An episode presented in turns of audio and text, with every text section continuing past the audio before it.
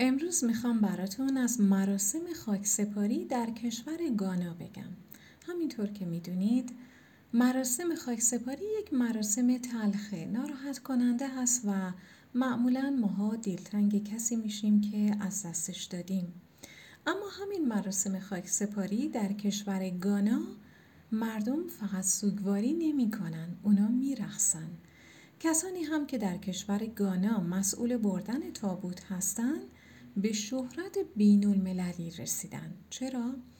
چون اولا به خاطر همین رقصیدنشون در مراسم خاکسپاریشون ابتدا در رسانه های بین المللی بی بی سی که در سال 2017 این موضوع رو رسانه‌ای کرد خیلی به شهرت رسیدن و بار دوم هم ویدیوهاشون مرتب در فضای مجازی میچرخید که اوایل بیماری کووید 19 بود. اون موقع هم زمانی بود که بیشتر کشورها تلفات زیادی داشتن به خاطر همین بیماری کووید 19 و واقعا برای بیشتر مردم دنیا جالب شده بود که اونها ببینن چطور کسایی که تابوت رو می‌برن با رقص این کار رو انجام میدن.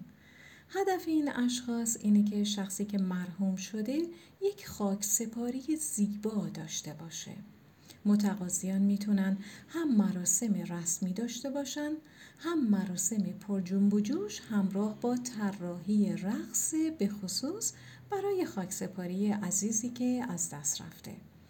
خلاصه اینکه زمانی که مراسم خاکسپاری در بیشتر نقاط دنیا و در بیشتر فرهنگ های دنیا معمولا یک مراسم ناراحت کننده هست این مراسم توی کشور گانا یک فرصتی هست برای برگزاری جشن شادی و زندگی.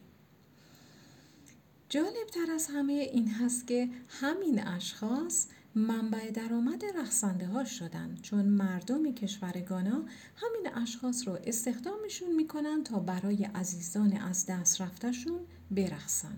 و از همه عجیب تر این که در حین رقص حتی یک تابوت هم تا به امروز از روی شونه هاشون نیفتاده.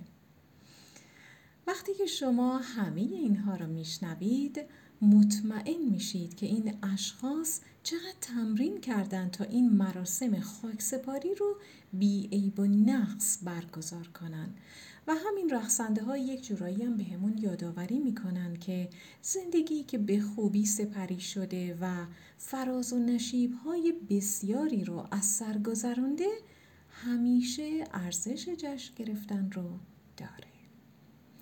خب متشکرم.